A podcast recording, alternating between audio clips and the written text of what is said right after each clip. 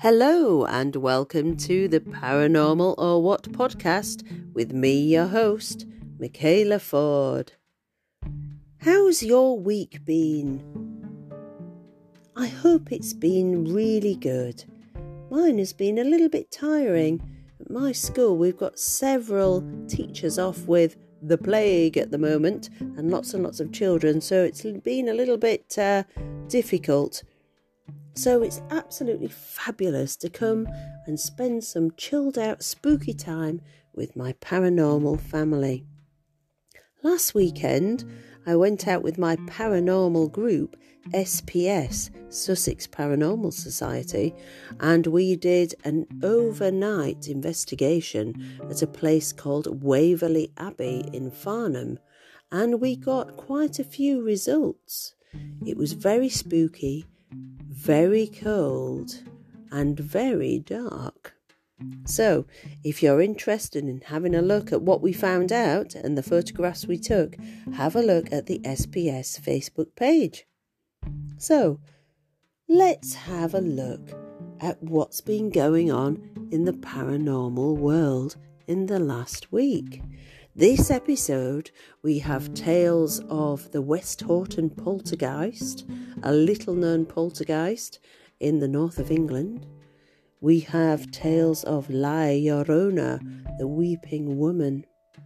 And we also have some tales from Redditors about La Llorona and a story from a man called Dale in Washington State who claims to have seen Bigfoot no less than twelve times. So, settle down, get into that comfy chair, get yourself a tot of something fiery, and get ready for your spooky fest this Thursday. Are you ready? Here we go.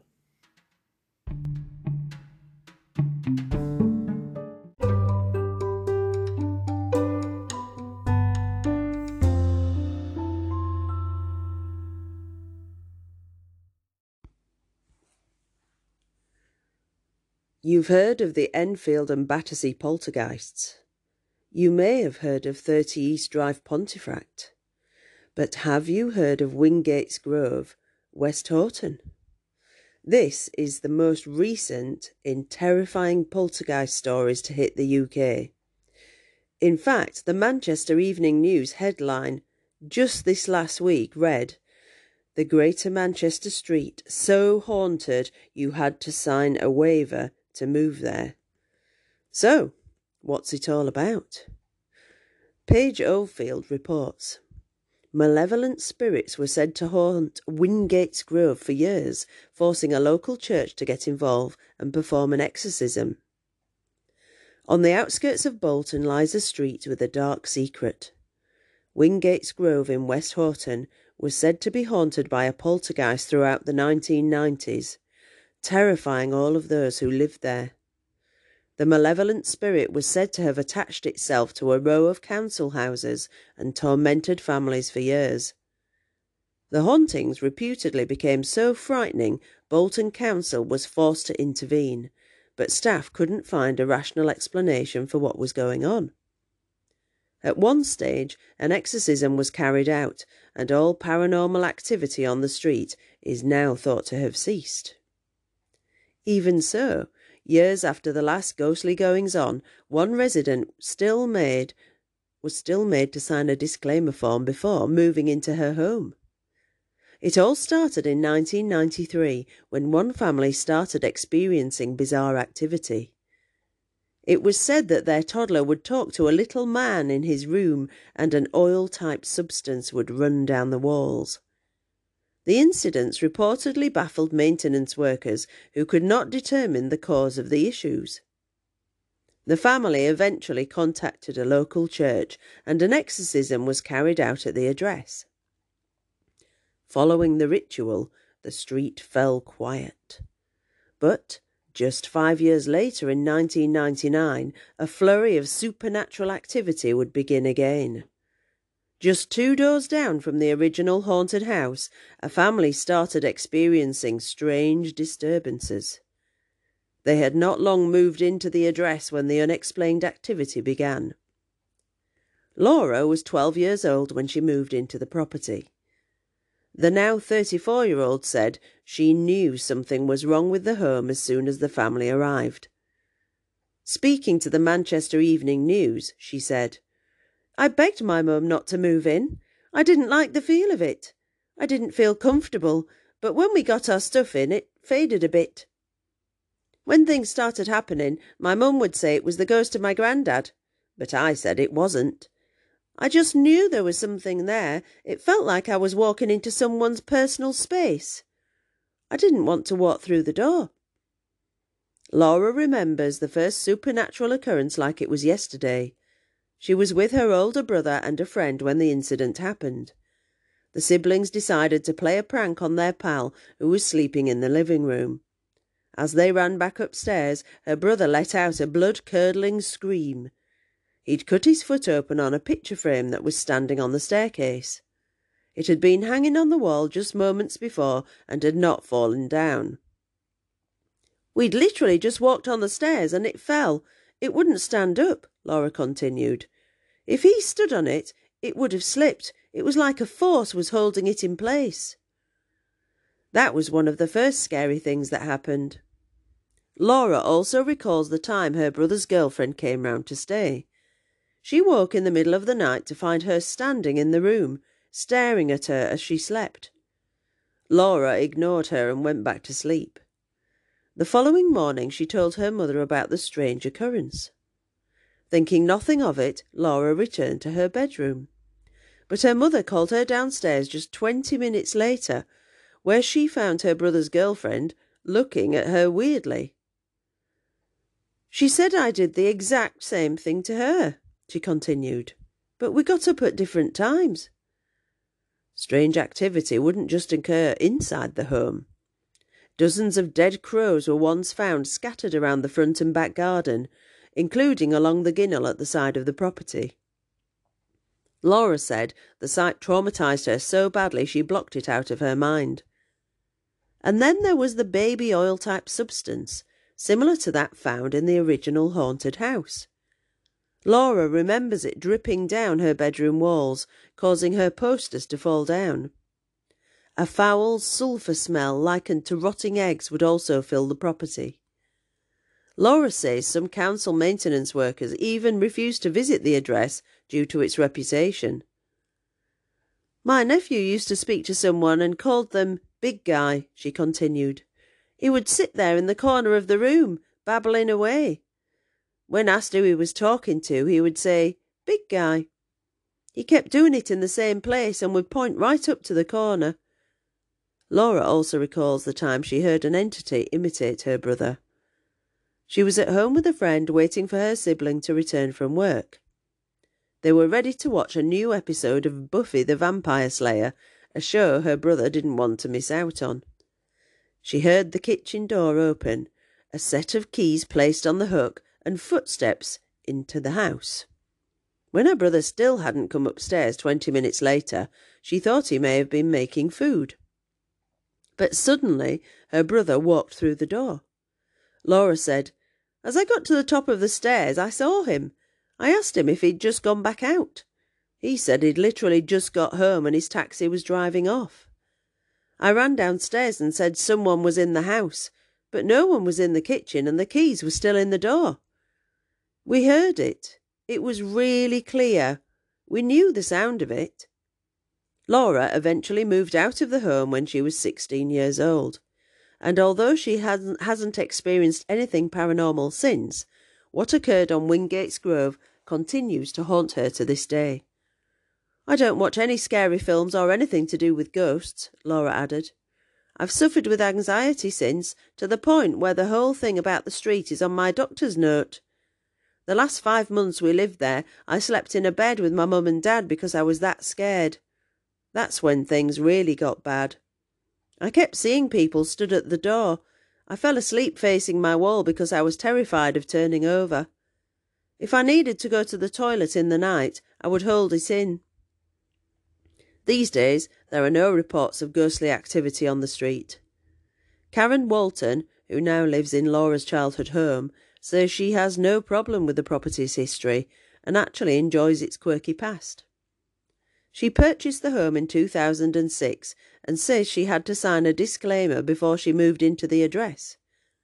It specified that she was not allowed to use a Ouija board or perform any other type of black magic at the address, she says. She was also told she was not allowed to move into the home if she had young children. She told the Manchester Evening News, "I understand that there was something going on there," she said. "It used to jump from there to the house next door to here. I had to sign a disclaimer saying I wouldn't use a Ouija board or do black magic or anything dark. They wanted me to sign a slip of paper. I quite liked it. I've heard tales that there's meant to be an old man walking around on the landing, but we're quite happy here. I think it's quite novel. I quite like it. It's a selling point for me." Karen hasn't experienced any supernatural activity since moving into the address. "They wanted someone to move here who didn't have very young children. I've had no issues. I thought it was quite quirky. A lot of council workers wouldn't come here. I've not felt anything since I lived here. I've had pets like dogs and they've never been freaked out. I'm open to it. I'm not a disbeliever. I'll believe it when I see it." When I read about this case, I was intrigued, so I decided to do a little bit of further research, and I came across this website called Manchester's Finest dot com, and it has a possible explanation for the events. It reads, "Could there be an explanation for the disturbances, or could it be a spirit?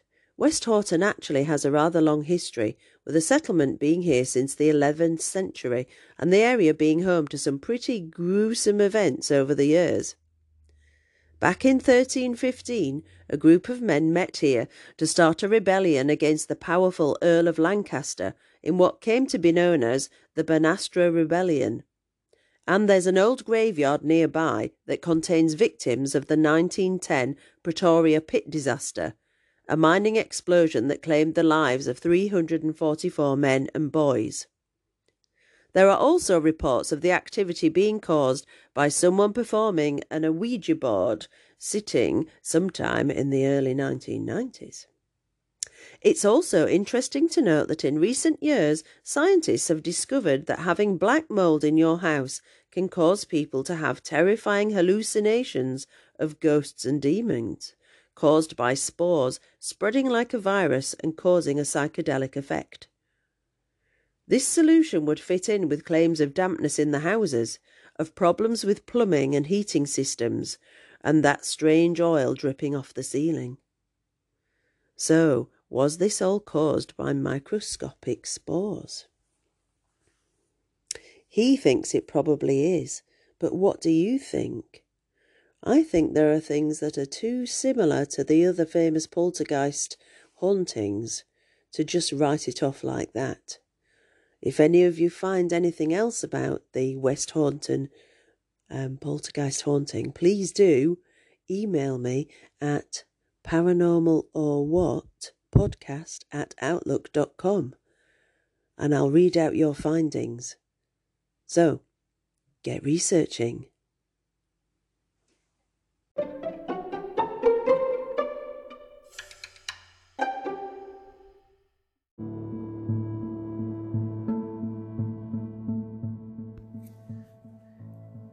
Here's an eerie episode that happened at a burial service last year, with the resultant video going viral and being reported on worldwide newspapers and websites. Um, the New York Times had a heading which said, "Eerie video shows moment corpse waves during burial service." Bone-chilling footage from a funeral shows a corpse in Indonesia appear to wave from the casket to mourners, sparking fears the person was mistakenly buried alive, according to a report. The eerie moment was caught on camera on May the fifth as the family gathered to say a final farewell to their loved one in the city of Manado. Footage shows what appears to be a hand moving under the coffin's glass panel as a priest reads prayers during the service. God has said in the book of John, "I am the resurrection and the life. Whoever believes in me, he will live even though he is dead," the priest said. It was then that was what to believe to be the deceased person's hand appears to wave or touch the lid of the coffin, the outlet reported. No one noticed the purported incident at the time, but others pointed it out when the clip was shared on social media, according to the report. "Yes, he waved. Maybe he was still alive and trying to dig his way out," one person reportedly wrote. Experts debunked the theory that the corpse was still kicking, saying simple rigor mortis was to blame, according to the report. The condition in which the body stiffens during later stages of decomposition can cause the corpse to move, researchers from Central Queensland University in Australia said, the outlet reported. Well, I don't know about you folks, but I think that would really, really freak me out, and I'd be opening up that coffin just to check. Although, as they said, the onlookers didn't notice at the time. I wonder if anybody's been back to check since. Ooh, scary.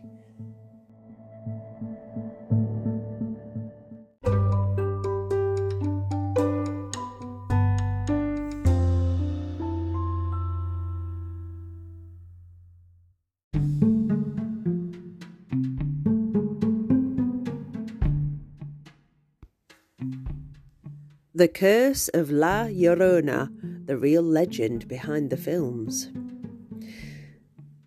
Generations of Mexican children have grown up afraid of La Llorona, a wailing woman whose misdeeds in life have left her spirit trapped on earth, where she torments little children. She's the stuff of legend, a myth and spooky bedtime story whose origins date back hundreds of years. Long ago, the story goes, a woman named Maria married a rich man, with whom she eventually had two children. Then their marriage hit a rough patch. Her husband spent less and less time at home, and whenever he was home, he paid attention only to the children. Eventually, she saw him with another woman. Enraged beyond reason, some versions claim Maria drowned her two children, but she immediately regretted it, trying to rescue them and crying out, "Ay, mis hijos!" Translation, "Oh my children," or "Oh my sons." Maria is sometimes said to have drowned herself afterwards, but when she arrived at Heaven's gates, she was denied entry, banished back to purgatory on earth until she could find her lost children. She's now known as La Llorona, which translates to the weeping woman. Now, the legend says, she floats over and near bodies of water in her white funereal gown, forever weeping as she searches for her lost children. Some versions of the story say she kidnaps or attacks children. Others say she attacks cheated husbands. Regardless, when you hear her cries, the message remains the same. Run away. Whenever I've heard of stories of La Llorona or seen them on the television, I've been absolutely captivated. In fact, there was one that I saw recently on the television programme Paranormal Caught on Camera, which I'm going to read out to you in a minute. And I wish I could play the noises for you. The, the noises of the screaming woman are absolutely bone-chilling. I'll find out which episode of Paranormal Caught on Camera it was, and you should look it up and have a look. Now, let's listen to some people's experiences of actually meeting or seeing La Llorona for themselves.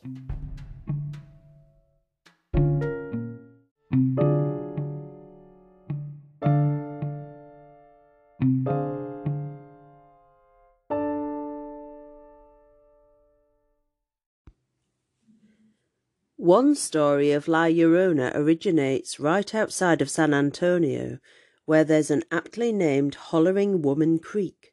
Legend has it that a pioneer family living near its banks was attacked by Indians. After seeing her husband killed brutally, a mother drowns her children in the creek to save them from a still more painful fate.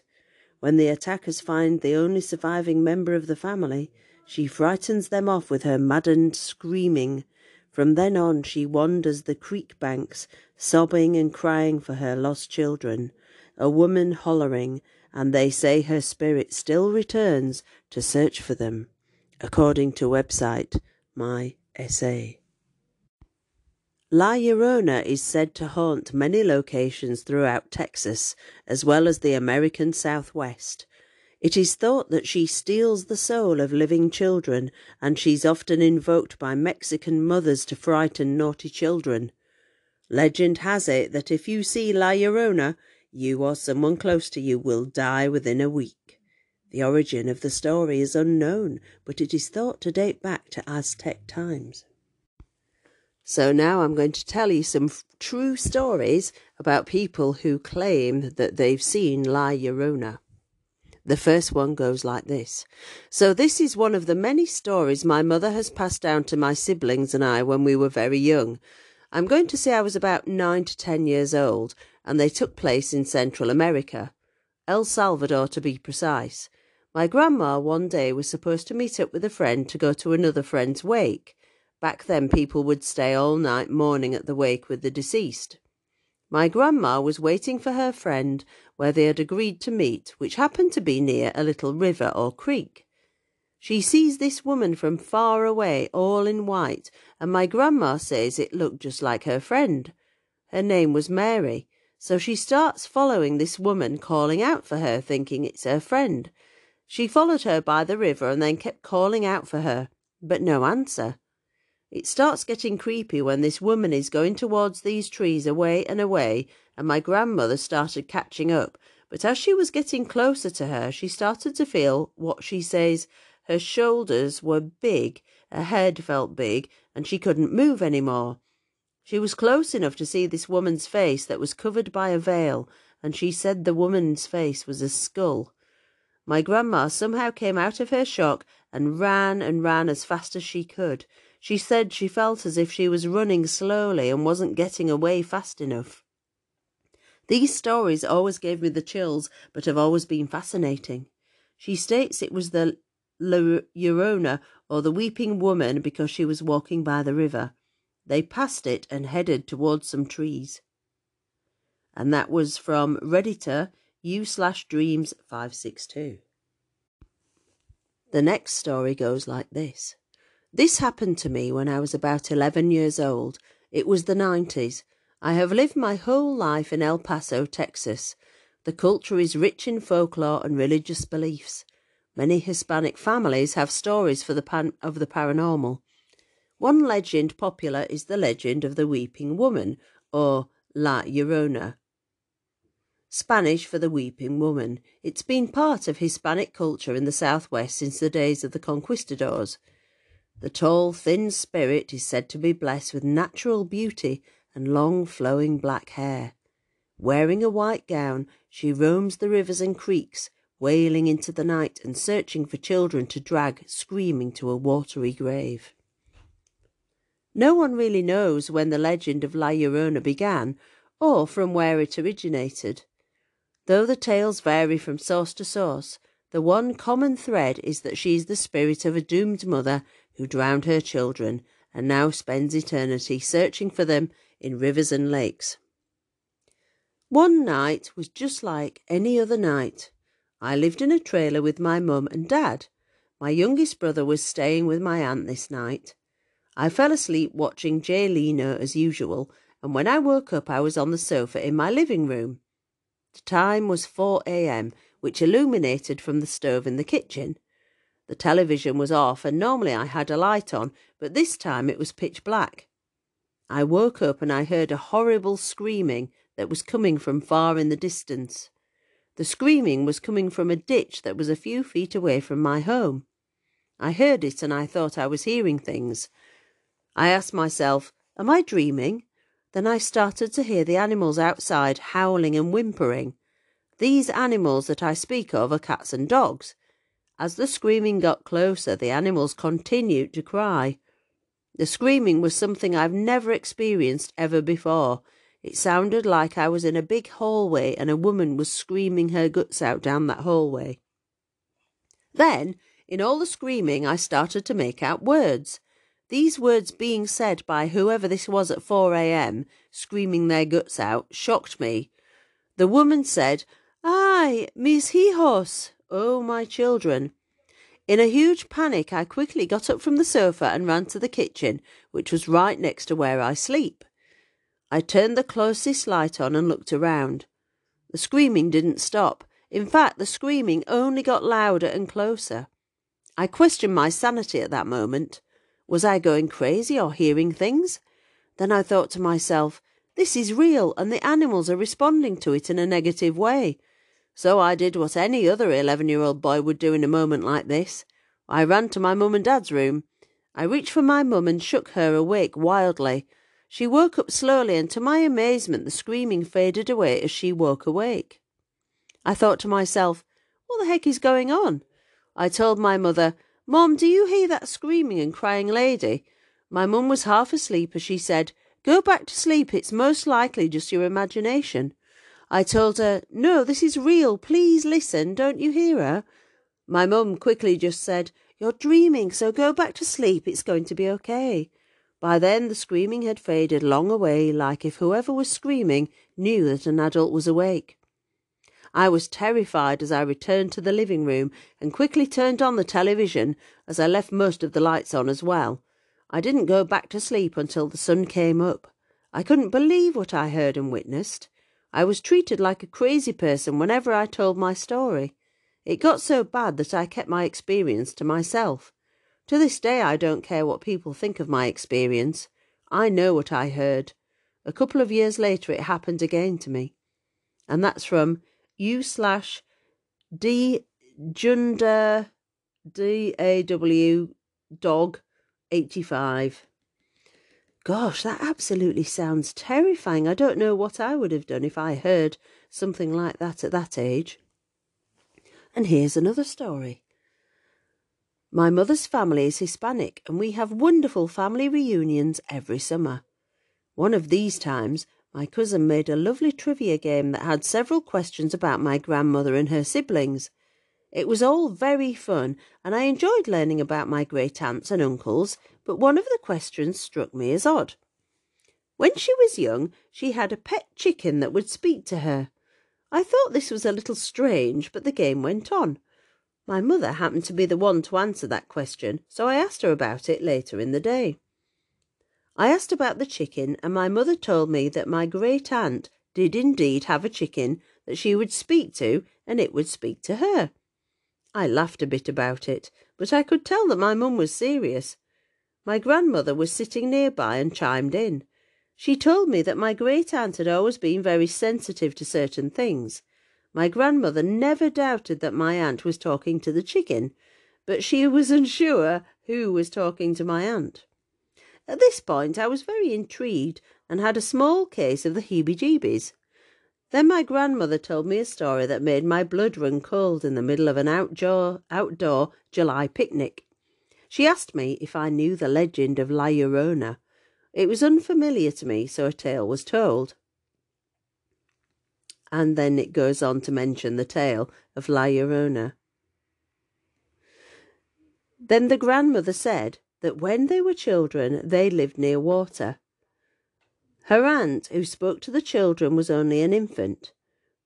Her great-grandmother had laid my aunt in her crib, which happened to be near a window that faced the water. After a little while, her aunt began to cry. The great-grandmother walked into the nursery and froze. A black figure was reaching through the window and reaching for the aunt. My great-grandmother, being a devout Catholic, began invoking the name of Christ. The figure recoiled from my aunt and out of the window. My great-grandmother watched the entity walk along the wall and recede into the water. La Llorona had tried to take my aunt. And that was from Redditor I M Y R E L D eight years ago. Gosh, that sounds really terrifying. I can't believe that these legends actually managed to come real.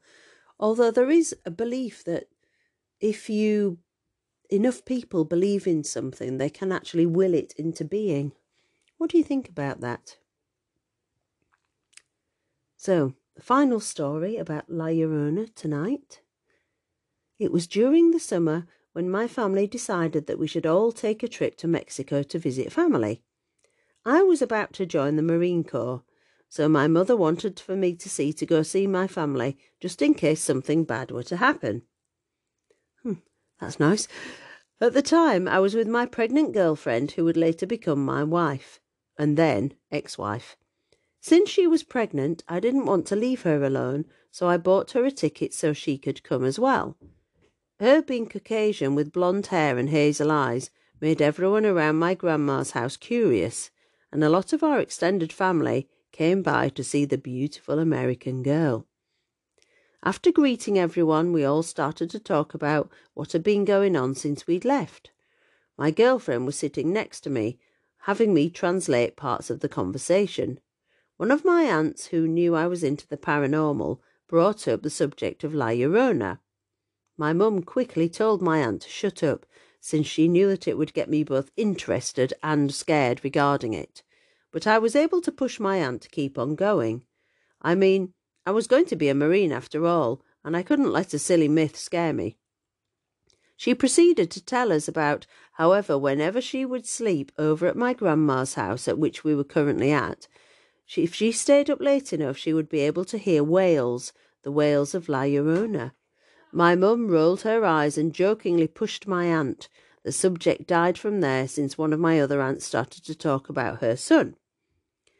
Seeing how ev- serious everyone had got for a brief moment, my girlfriend nudged me and asked what we were talking about. I told her the myth of the wailing woman. She, of course, laughed, not really buying any of my paranormal stories. That night, my parents decided that my girlfriend and I should stay at our old house where I had grown up, since we were both adults and needed our own space. The house was currently being worked on, so the bedrooms had no doors or working lights. The only doors the house had were the ones that led into the outside. They were fairly new, but they were your standard metal flimsy doors that a kick or a punch could make it rattle throughout the house. Inside, we had to use a candle and a flashlight for our light source. I remember we even used a bedsheet as a temporary door to give our room a little bit more privacy, even though it was only us two in the house. As the night went on, my girlfriend and I stayed up talking, and eventually we both fell asleep. I don't know what time exactly, but something woke me up. I don't have a cell phone, and my watch at the time was really cheap, so I wasn't able to tell what time it was. Looking down, I realised that my girlfriend had stolen the covers, so I slowly tried to steal some back. As I was debating on closing the window that was located right above our heads, I heard a long wail. It was a long, distorted wail. I could hear the old raspiness in her voice, like as if she had been yelling for such a long time that her throat was getting ready to give out. But what confused me was that her wail sounded as if it was being played through an old gramophone. I don't know if it was the scratchiness of her voice or what exactly, but it sounded like an old creepy record player playing over and over. She was wailing her trademark, "Ay, mis hijos," or "Oh, my children." That wail was what made her infamous, not just in the paranormal community, but with most people living in the rural parts of Mexico. My girlfriend started to stir and woke up. I don't remember if I woke her up on purpose, but either way, it was a silly move of me to do, since she was also going to get the, to hear the wails. I was both excited and scared at the same time.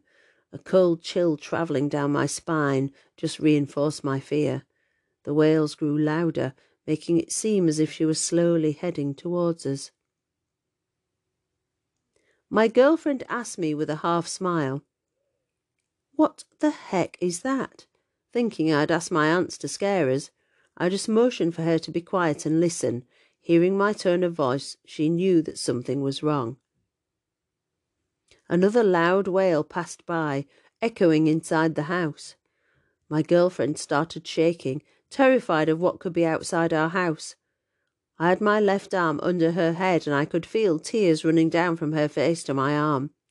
Each time the wail came, she would shake a little, and at the same time I would hold her close. The wails eventually came to a peak where it sounded like she was outside our window.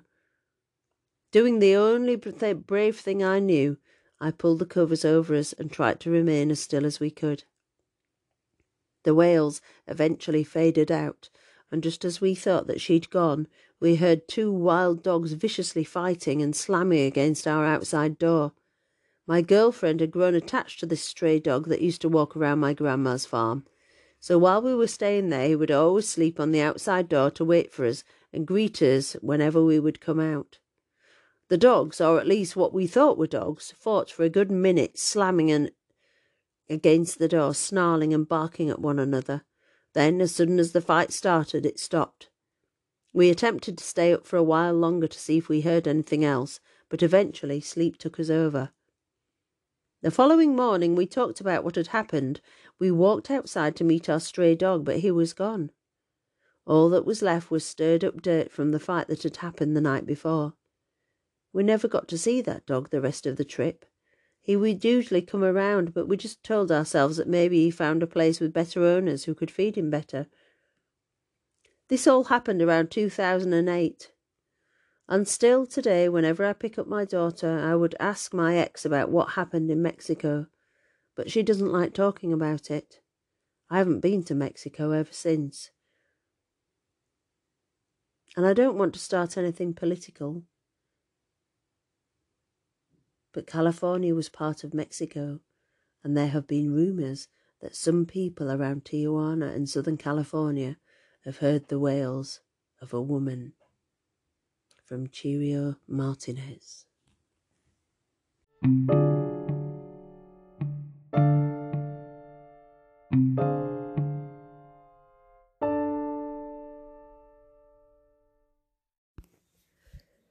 A few weeks ago, I was lucky enough to be contacted by a man called Dale from America, and he lives in Washington State.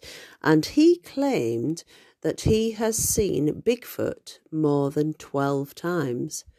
So Dale and I had a telephone conversation, and this is the gist of what he said to me. Dale is a bit like a modern-day cowboy. He lives on a farm in Washington State, and he often goes horse riding and hunting in the forest. One day he was out on his horse when he noticed something in the trees. He saw something that was covered in hair, and when his eyes got used to looking, he saw some eyes. They looked like they were trying to fit in with the tree.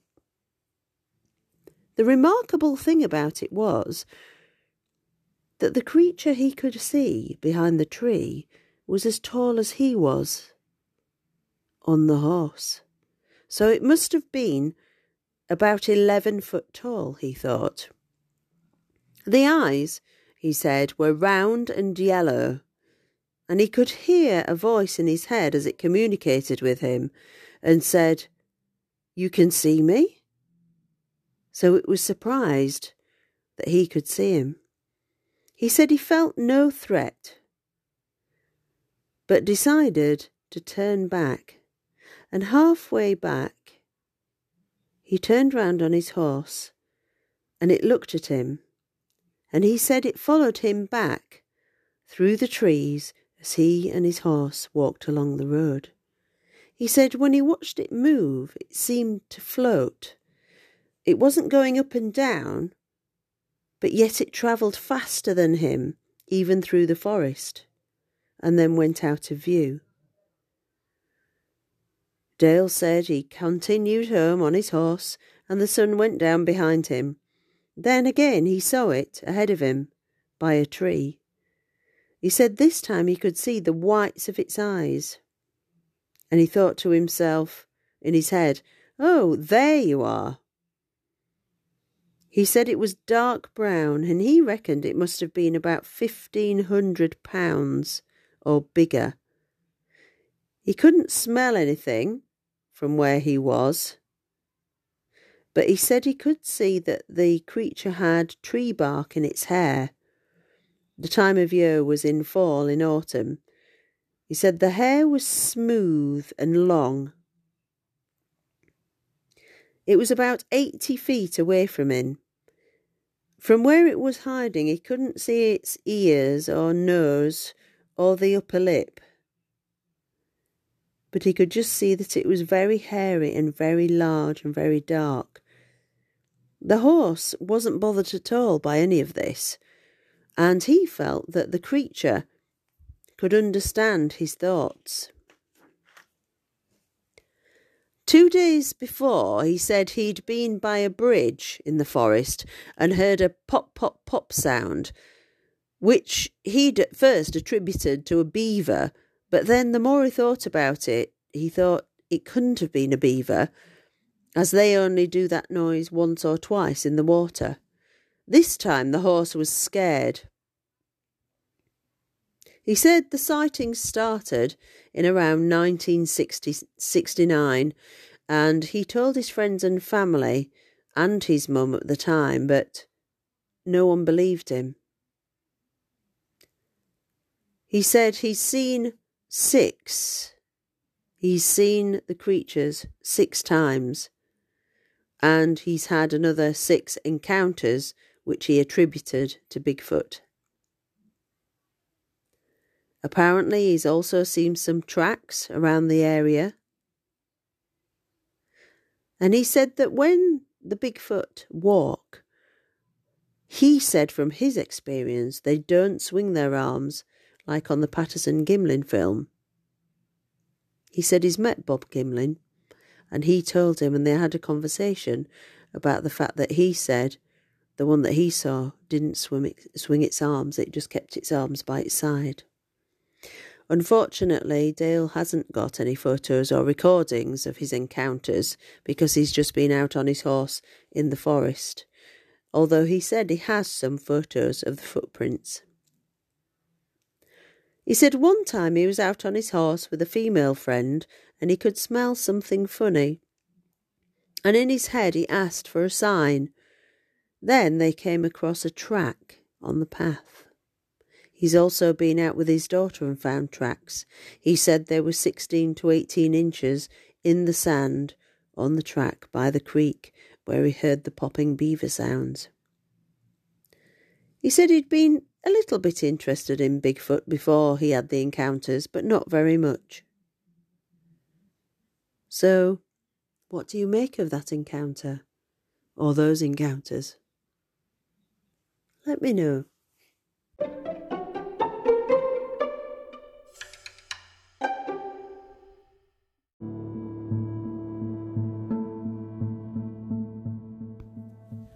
So that's tonight's episode, my paranormal family friends. I hope you enjoyed it. Um, a little bit shorter than normal, but um, there we are. Some are long and some are short. Don't forget, if you've got some stories to share with me, which I really want people to send me stories so that I can share them on the podcast, send them to paranormal or what podcast at outlook dot com. That's paranormal or what podcast at outlook dot com.